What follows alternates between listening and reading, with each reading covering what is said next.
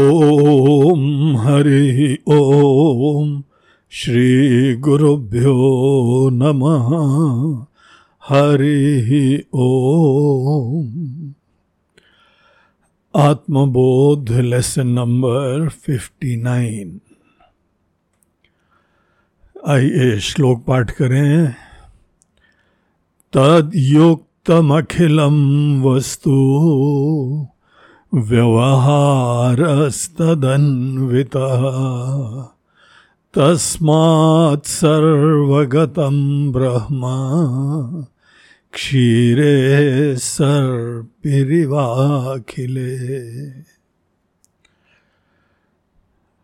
इस श्लोक में हम लोगों को ब्रह्म की एक और महिमा बता रहे हैं।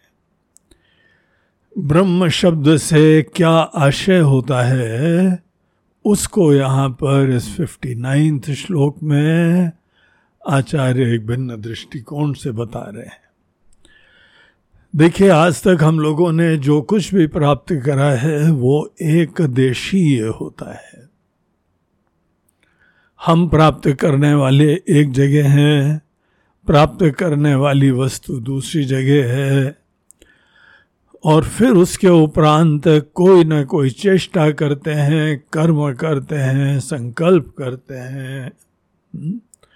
संकल्प से प्रेरित होके कोई कर्म होता है, तब जाके इष्ट वस्तु हमको प्राप्त होती है।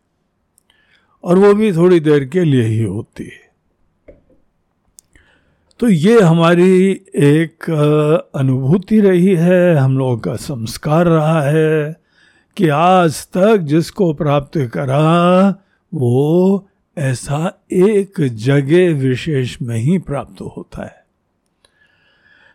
ये जो अब्रह्म बुद्धि है, ये जो संसारी वस्तुओं के बारे में जो बुद्धि है, हमको ऐसी बुद्धि को पूर्ण रूप से निकाल के दूर करना चाहिए।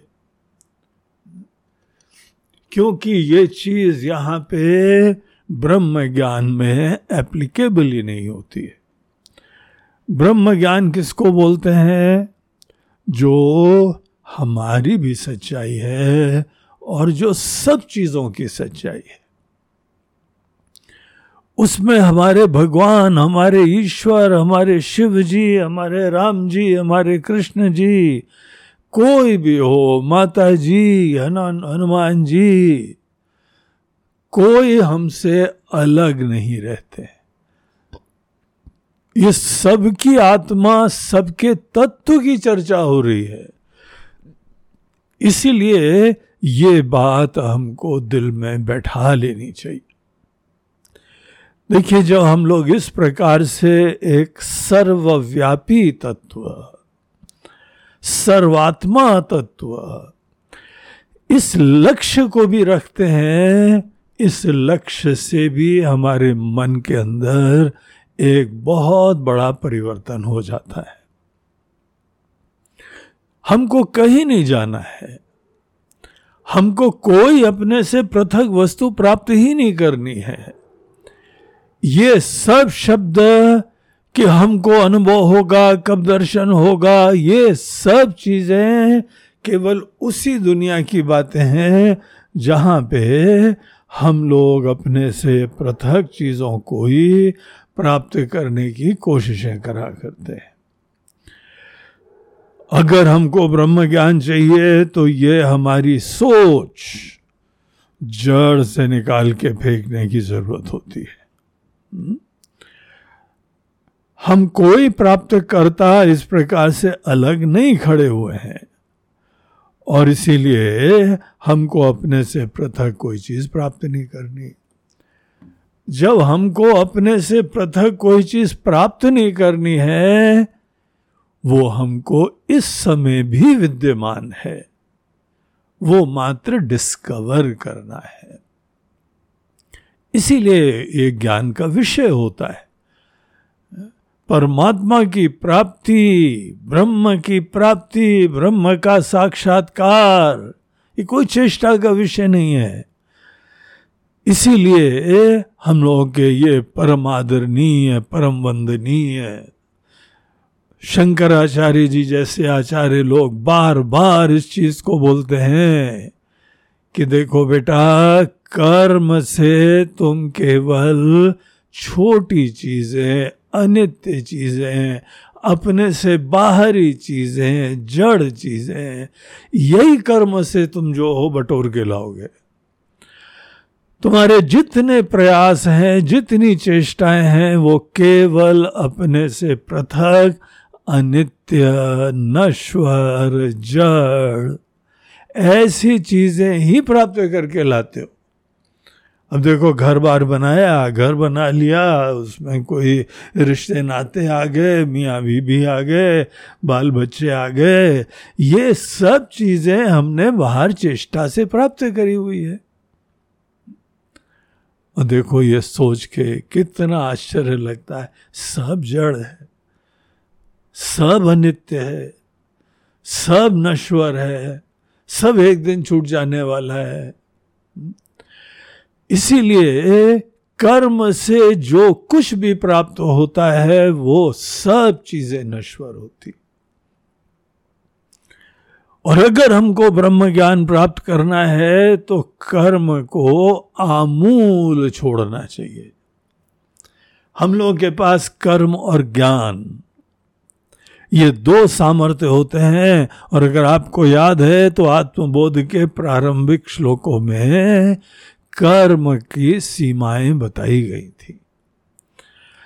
उन श्लोकों के ऊपर दोबारा नज़र डाल लीजिएगा कि कर्म से कभी भी ज्ञान की प्राप्ति नहीं होती। है क्योंकि कर्म बाय इट्स वेरी नेचर हमको हमसे पृथक, जड़, अनित्य, क्षणिक चीज़ों की ही प्राप्ति के लिए साधन होता है।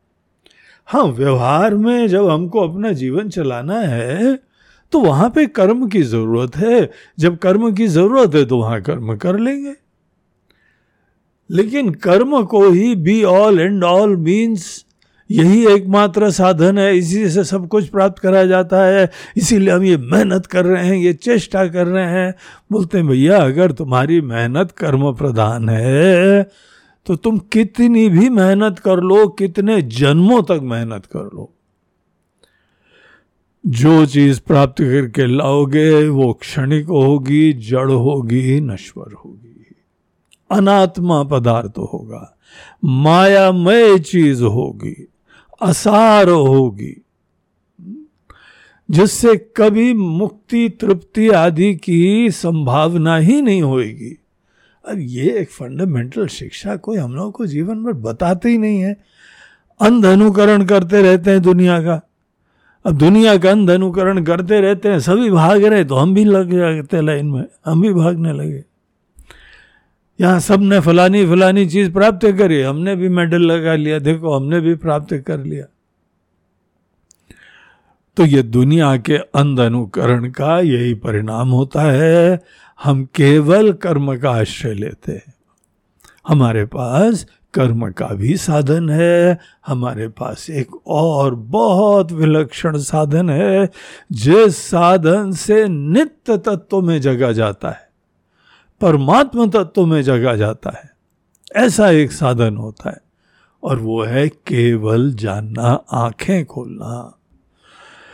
देखिए, ज्ञान बेसिकली अपनी आँखों को खोलना होता है। ज्ञान का ऑब्जेक्टिव जो विद्यमान चीज़ है, उसको यथावत जानना होता है। सामने विराजमान है कोई। अब किसी को जो है, अपने कमरे में भेजा, वहाँ से जाके वो एक जो है, वह चाबी ले आओ। वो बेचारा गया, उसको चाबी पता ही नहीं था क्या होती है, और वो चारों तरफ़ ढूँढने लगा, बोला, महाराज जी कोई चाबी है ही नहीं। अब उस चीज़ सामने विराजमान है, लेकिन उसको पता नहीं है। तो अज्ञान से भी वस्तु अप्राप्त हो जाती है। अप्राप्त तुल्य हो जाती है। एज गुड एज हमारे पास है ही नहीं। तो यहाँ पे ज्ञान का ऑब्जेक्टिव होता है केवल यथार्थ में जगना। इसको बहुत आदर देना चाहिए। यद्यपि संसार में भी ज्ञान को बड़ा आदर मिलता है, वहाँ पर अनात्म पदार्थों का भी ज्ञान। एक डॉक्टर है, शरीर का इतना सूक्ष्म रहस्य जानता है और बस अनेकों को आशीर्वाद दे सकता है। भिन्न भिन्न लोगों के पास जाता है और उसको जो है, वो कोई कष्ट है, वो ये दूर है, ये प्रॉब्लम है, ये सर्जरी है, सब जानता है, उसको आशीर्वाद देता है। किसी भी ज्ञान से किसी व्यक्ति का जो है, बहुत आशीर्वाद होता है। ज्ञान मतलब समझना। लेकिन एक ज्ञान होता है, जिसको मुंडको उपनिषद ने बोला, पराविद्या, और एक बोलते हैं पराविद्या। अपरा विद्या ऑब्जेक्ट्स की नॉलेज होती है, जो भी विषय, जो भी दृश्य, जो भी ग्राह्य पदार्थ हैं, उनका ज्ञान अपरा विद्या में आता है। और उपनिषद बोलते हैं, वो भी जानने योग्य है। द्वे विद्ये वेदितव्ये, दोनों को जानना चाहिए? बहुत ज़्यादा फैसिनेट होके ये सब खंडन मत करने लगना। कहाँ संसार में पड़े हुए हो? अरे भैया, वो ज्ञान प्राप्त करने से ज्ञान का सामर्थ्य जगता है, ज्ञान का डिसिप्लिन जगता है, ज्ञान के लिए एकाग्रता जगती है, ज्ञान के लिए विनम्रता जगती है, ज्ञान की महिमा स्थापित होती है। फिर उसी को एक दिन पता लग जाएगा कि ये चीज़ तो नश्वर है। तो छोड़ देगा, फिर दूसरी तरफ़ कम से कम इसी चक्कर में उसकी ज्ञान का जो है सामर्थ्य जग जाता है। मुंडकोपनिषद का ही एक बहुत प्रसिद्ध मंत्र है संदर्भ में, परीक्ष लोकान कर्मचितान ब्राह्मण निर्वेदमायात। कोई बहुत ही विद्वान, समझदार व्यक्ति कर्म के और कर्म के क्षेत्र की परीक्षा करता है, बहुत गहराई से विचार करता है। और क्या परिणाम होता है? निर्वेद मायात सब चीज़ों से विरक्ति हो जाती। इस मोह के चक्कर से छूट जाते हैं हम। तो ये जो कर्म के द्वारा हम अनित्य, क्षणिक, नश्वर एक देशीय वस्तु की प्राप्ति के लिए आज तक संस्कारित हुए हैं। प्रोग्राम्ड हो गए हैं। इतना हद तक प्रोग्रामिंग है कि जहाँ पे आत्मा का ज्ञान भी प्राप्त करना हो। तो सीधे प्रश्न आता है हमारा जी, क्या करना होगा? अरे भले मानुस कुछ नहीं करना होगा। जो पहले से प्राप्त हो है जो तुम हो, उसके बारे में यहाँ विषय चल रहा है। तो वो तो पहले से प्राप्त है ना। तो ये कर्म की बुद्धि और अपने से पृथक विषयों की प्राप्ति की सोच जब तक मन के अंदर बनी रहती है, तब तक हम बहिर्मुख रहते हैं। एक और उपनिषद का मंत्र आता है, कश्चित धीरा प्रत्यगात्मान मैक्षत आवृत्त चक्षु अमृतत्व मिच्छन को बड़े रेर लोग होते हैं, कश्चित धीरा।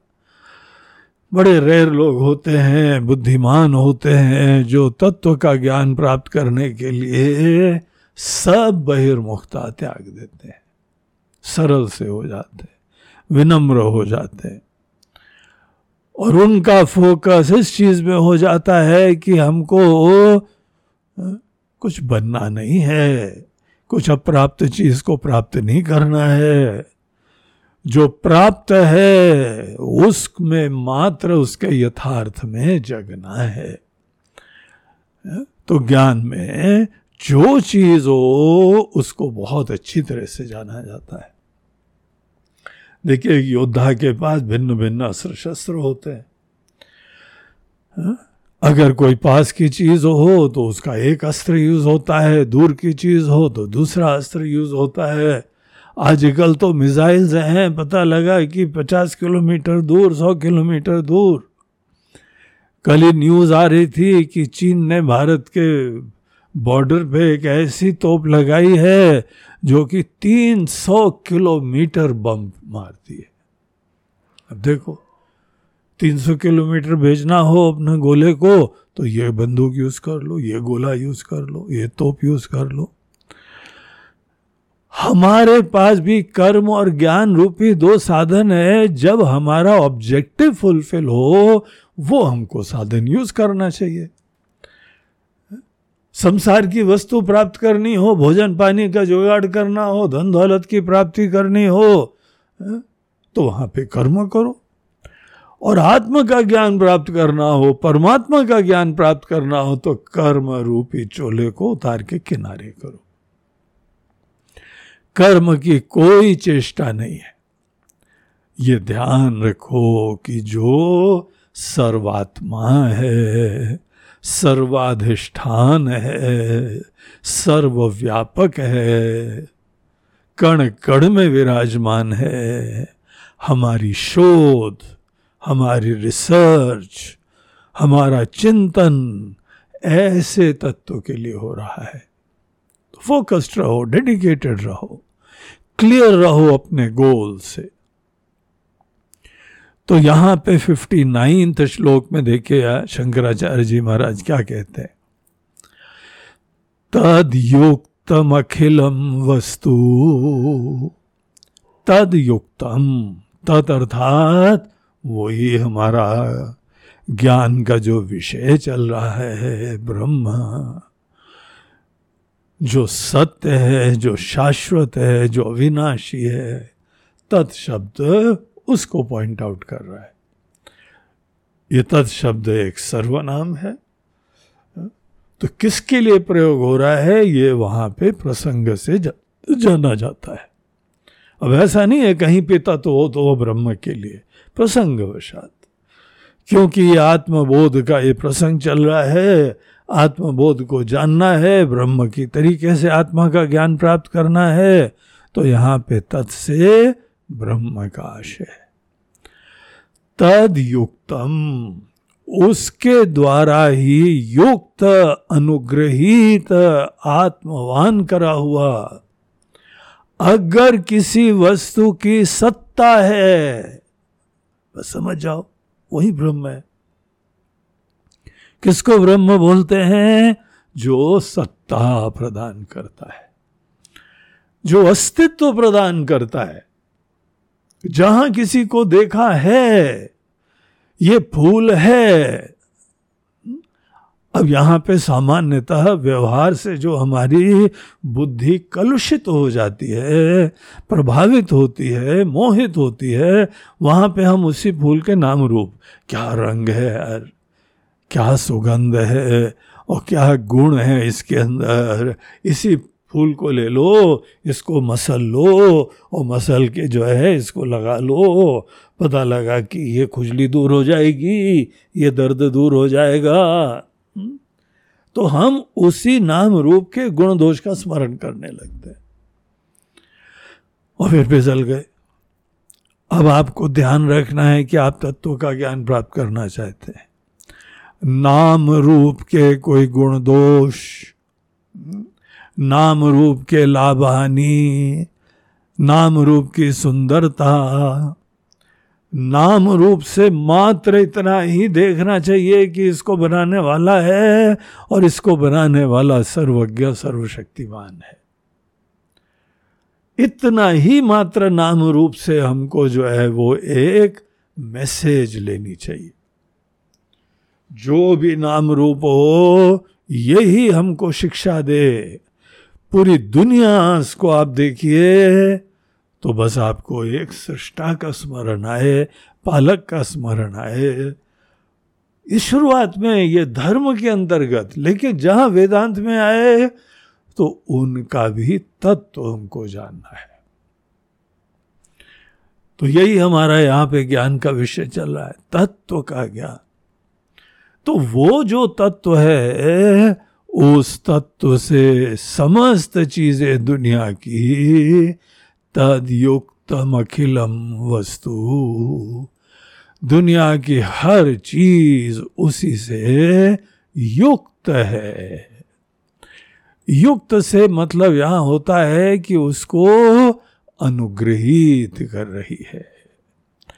दुनिया की हर चीज़ इसी तत्व के द्वारा अनुग्रहित है।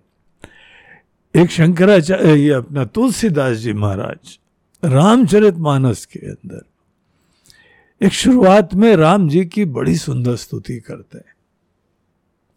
उसमें क्या बोलते हैं कि जिसकी माया के वश में अखिल विश्व है, ब्रह्मादि देवासुरा, ब्रह्मा जी से लेके समस्त देवता तक। और आगे बोलते हैं, इसी को हम विशेष रूप से कोट कर रहे हैं। यत सत्वाद अमृशैव भाति सकलम रज्जो यथा अहे भ्रम। जिसके सत्ता के वजह से जो चीज़ें नश्वर हैं, वो चीज़ें भी हमको सत्य प्रतीत होने लगती है। यत सत्वात अमृशैव भाति सकलम। समस्त चीज़ें सकलम। अमृशैव भाति। अमृषा की तरह, अर्थात झूठ नहीं लग रही है, सत्य ही लग रही है। अब देखिए, एक ऐसी वस्तु है जो सबको सत्ता दे रही है। हम खुद जानते हैं नाम रूप नश्वर है, लेकिन जो सत्ता प्रदान करता है उसके वजह से ये मिथ्या, असार, नश्वर चीज़ भी अमरशैव भाती। सत्य की तरह लगने लगती। हम अपने जीवन का लक्ष्य बना लेते हैं ऐसी नश्वर चीज़ों को। ये विवेक ही खत्म हो जाता है कि ये चीज़ें नश्वर है। पूरी दुनिया को देखिए। दुनिया की हर वस्तु जो व्यवहार के लिए है और देखिए, एक बात और ध्यान रखिए, सब ईश्वर ने बनाया ईश्वर की माया से। ईश्वर ने अपनी माया को धारण करा, जैसे कोई जादूगर हमारे सामने एक सृष्टि उत्पन्न कर देता है। हमारे भगवान, हम लोगों के इष्ट देवता, अपनी माया से दुनिया की अद्भुत सृष्टि करके नाम रूप प्रस्तुत कर देते हैं। और क्या बनाते हैं? इतना अद्भुत कि जो झूठा है, नश्वर है, वो भी हम इतने प्रभावित हो जाते हैं कि परमात्मा परमात्मा भूल के उसी में पूरे जीवन को कुर्बान कर देते तो यहाँ पे जो कुछ भी है, जिसमें भी सत्ता है, जिसमें भी जीवंतता है, लाइफ है और लाइफ जो है, वो केवल चलते फिरते प्राणियों में नहीं है। जड़ चीज़ में अब यूरेनियम देखो, केवल एक मेटल है उस मेटल के एटम के अंदर इतनी जीवंतता और एनर्जी है कि हम लोग के पावर प्लांट चल जाते हैं एटम बॉम्ब बन जाते हैं। इतनी लाइफ है उसके अंदर। तो लाइफ का मैनिफेस्टेशन केवल हमारे तरीके से नहीं, जरा वैज्ञानिक के दृष्टि से देखो। इलेक्ट्रॉन प्रोटॉन क्या तेज़ी से घूम रहे हैं हम्म? और उसके अंदर क्या प्रक्रिया है, क्या निर्माण है, उसमें जीवंतता है, उसके अंदर उपयोगिता है। उपयोगिता की वजह से ही प्रियता हो जाती है। तो सत्ता है, जीवंतता है, प्रियता है। ये जो सत्ता, जीवंतता और प्रियता, ये कैसे आती है किसी नश्वर चीज़ों के अंदर? ब्रह्म की सत, चित, आनंद स्वरूपता की अभिव्यक्ति होती है। ब्रह्म की सत स्वरूपता से किसी को अस्तित्व प्राप्त होता है। चित स्वरूपता से किसी के अंदर जीवंतता आती है। आनंद स्वरूपता से किसी के अंदर प्रियता होती है। और ये नाम रूप में नहीं है, क्योंकि हम देखते हैं, जानते हैं कि देखते देखते चीज़ें खत्म हो जाती है। तो हर विषय के अंदर एक नाम रूप का पहलू होता है और दूसरा सच्चिदानंद का पहलू होता है। अगर आप अपनी दृष्टि को नाम रूप से मोहित नहीं होने देंगे नाम रूप को देखें, ईश्वर को प्रणाम करें, उनकी सृष्टि को देखें, लेकिन अब ध्यान अब क्या बनाया है वो नहीं, जिसने बनाया है उसकी तरफ़ ध्यान ले जाओ। वो सच्चिदानंद स्वरूप परमात्मा है। देखिए, पूरी दुनिया की नज़र ही बदल जाएगी। हमको क्या दिखाई पड़ेगा? ये जो श्लोक की पहली लाइन में बताया जा रहा है। तद युक्तम अखिलम वस्तु व्यवहारस्तदन्विता। हर वस्तु भी और यहाँ पे हमारा समस्त व्यवहार। व्यवहार के अंदर एक जो है वो कोई भोक्ता होता है, एक भोज्य वस्तु होती है, फिर भोग होता है। भोक्ता किसी भोज्य को संपर्क करता है और उसको जो है अनुभूति होती है, ये भोग होता है। ये त्रिपुटी, इसी से व्यवहार चलता है।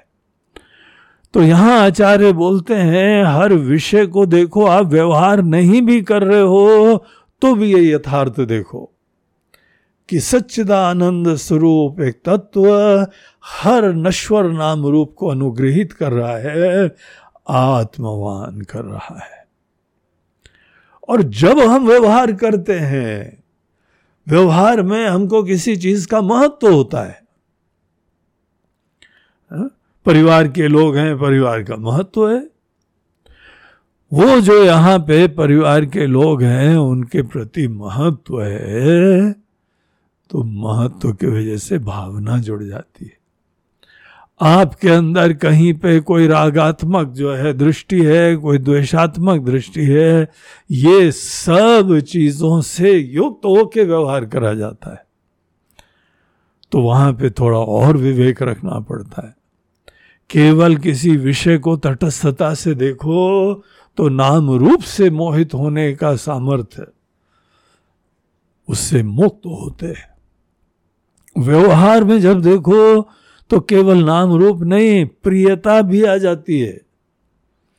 महत्व भी आ जाता है। तो महत्व के साथ युक्त तो होके जब किसी विषय को देख रहे हो तो ये एक और उपाधि है एक और ग्रहण लग जाता है। और बचना पड़ता है। लेकिन ध्यान दो, व्यवहार करते रहो। विषय देखते रहो। लेकिन ये बात में जगते रहो कि हर दुनिया का विषय अस्थि भांति प्रियम से युक्त है। हर व्यवहार का विषय में भी अस्थि भांति प्रियम है। ये संस्कार दृढ़ करो। और अस्थि भांति प्रियम सच्चिद आनंद स्वरूप परमात्मा से प्राप्त हो रहा है। तो क्या शिक्षा मिली? तो आइए दूसरी लाइन देखिए। तस्मात् सर्वगतम ब्रह्म। देर फोर तस्मात्। It is hereby proven ये यहाँ पे अतः सिद्ध होता है। तस्मात का ये मतलब होता है। तस्मात मतलब तुम केवल विश्वास कर लो, ये नहीं, हम तुमको प्रमाण दे रहे हैं, तुमको दिखा रहे हैं। तुम्हारी अनुभूति के आधार पे, युक्ति के आधार पे। इसीलिए निश्चय करो, तस्मात् सर्वगतम ब्रह्म। ब्रह्म तुम्हारी भी आत्मा की तरीके से है। क्योंकि ब्रह्म हमारी आत्मा की तरीके से, इस व्यक्ति की आत्मा की तरीके से है। कैसे पता लगता है ब्रह्म हमारी आत्मा की तरीके से है? तो एक अद्वैत मकरंद नामक ग्रंथ में वहाँ के आचार्य बोलते हैं अहम अस्मी सदा भामी। हम है। अस्मी। अहम अस्मी ये हमारा अस्तित्व है। ये सत्ता के वजह से अनुभव हो रहा है। कोई ना कोई सत्ता प्रदान कर रहा है, यहाँ सत्स्वरूप वस्तु है, आप उसको देख के बोल रहे हैं, अहम अस्मी। रूप बदल जाता है, मन बदल जाता है, भावना बदल जाती है, लेकिन अहम अस्मी बना रहता है। क्योंकि ये चीज़ अधिष्ठान से, सच्चिदानंद स्वरूप ब्रह्म से प्राप्त होती है। सदा भामी सदैव प्रकाशित होते कदाचित ना हम अप्रिय।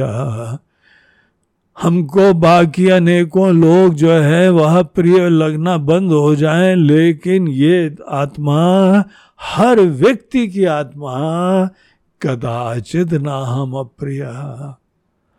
दूसरों को छोड़ सकते हैं, अपने आप को क्या छोड़ोगे? इतनी प्रिय होती है ये आत्मा। तो हमारे अंदर भी अस्मि भामी और प्रियम, और बाकी दुनिया की हर वस्तु में भी अस्थि भाति प्रियम।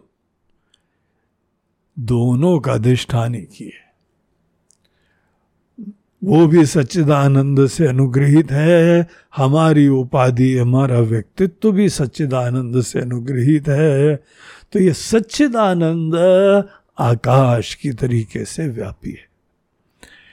इसी आकाश की तरीके से व्याप्त सच्चिदानंद स्वरूप तत्व में अनेकों नाम रूप उत्पन्न हुए। एक नाम रूप दृष्टा की तरह बैठा है, एक दृश्य की तरह बैठा है।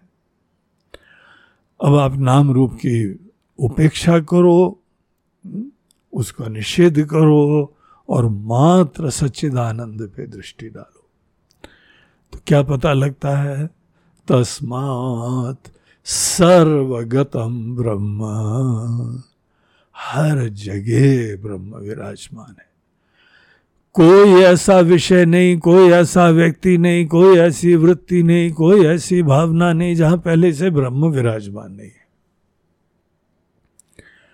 यहाँ आचार्य एक एग्ज़ाम्पल देते हैं, क्षीरे सर्पी इव अखिले। क्षीरे मतलब दूध सर्पी मतलब मक्खन। जैसे दूध के कण कण में मक्खन होता है, उसको फेंट के मंथन करके निकालना पड़ता है। हा? उसी तरीके से हर चीज़ में ब्रह्म है, हर विचार में ब्रह्म है, हर पल में ब्रह्म है, हर जगह ब्रह्म है। बस मंथन करो। ज्ञान रूपी मंथन से उसका साक्षात्कार होता है और आत्मा को ही ब्रह्म जान के हमारा परम पुरुषार्थ सिद्ध होता है। तो ये था आत्मबोध का श्लोक नंबर फिफ्टी नाइन। ओम हरि ओम श्री गुरुभ्यो नमः। हरि ओम नमः पार्वती पते। हर हर महादेव। नर्मदे हर। बोलो गंगा मैया की जय।